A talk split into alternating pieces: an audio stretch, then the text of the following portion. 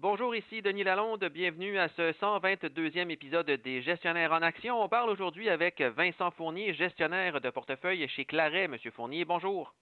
Bonjour. Depuis les sommets du mois de novembre, les indices boursiers nord-américains sont pas mal tous en recul.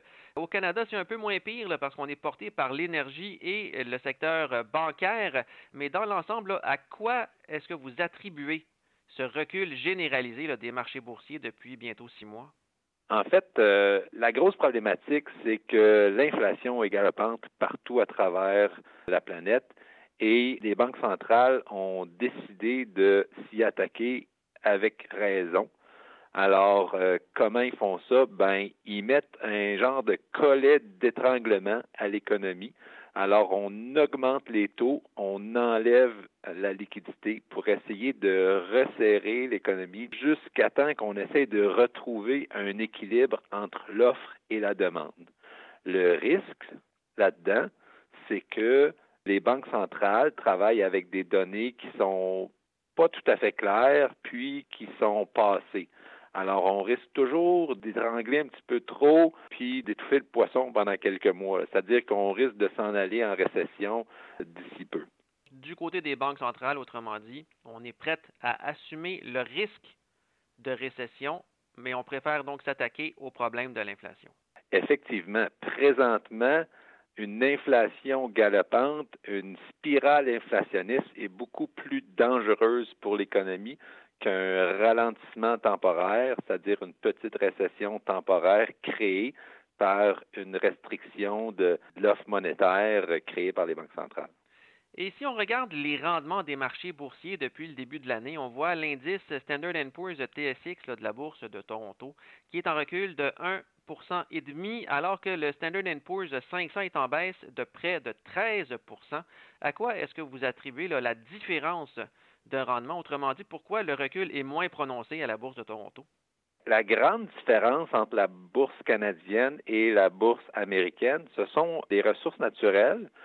Et ben, les banques n'ont pas chuté beaucoup, là, mais c'est surtout les ressources naturelles. Avec la guerre en Ukraine, on sait que l'Ukraine, c'est un très gros producteur de toutes sortes de denrées.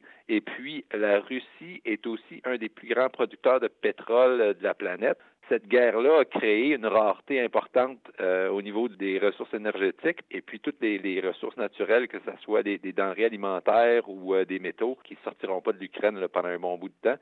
Ça a créé une augmentation des prix. Alors, les entreprises qui, euh, qui font des ressources naturelles au Canada, on le vend dans les voiles à cause de ça. Par contre, ça peut fausser un peu l'illusion que le marché canadien est un meilleur endroit où investir, en ce sens que il y a quand même beaucoup de secteurs qui sont en recul depuis le début de l'année, mais c'est masqué tout ça par la progression des titres énergétiques. Exactement. Quand on regarde les entreprises, euh, disons plutôt commerciales ou industrielles au Canada, ils ont, euh, ou les plus petites, euh, ont, chuté énormément depuis le début de l'année. Et dans ce contexte-là, si on gère un portefeuille d'investissement, quand les actions baissent, est-ce que c'est le moment d'investir dans le secteur obligataire? Là, parce que là, les actions reculent depuis le début de l'année, mais les obligations aussi. Alors, quelle est la meilleure stratégie pour les investisseurs en ce moment? En finance, la règle de base qu'il faut essayer de suivre, c'est de ne pas réagir aux chutes boursières. On dit en finance, on essaie de pas de réagir, mais de planifier. C'est pour ça qu'on tout le monde se tue à dire aux investisseurs faites un plan financier, allez voir un planificateur financier. Donc, le meilleur conseil qu'on peut donner aux investisseurs aujourd'hui, c'est de rééquilibrer les portefeuilles. C'est-à-dire que si vous n'avez pas assez d'actions parce que les actions ont diminué par rapport à ce que vous aviez prévu dans votre plan financier, ben c'est peut-être le temps d'en acheter. Si les actions américaines ont, ont, diminué par rapport aux actions canadiennes, c'est peut-être le temps de prendre des actions canadiennes et puis de racheter des actions américaines. La meilleure manière de travailler dans un environnement qui est difficile comme ça, soyez au courant, ça risque d'être difficile pendant quelques mois encore, c'est de rééquilibrer le portefeuille.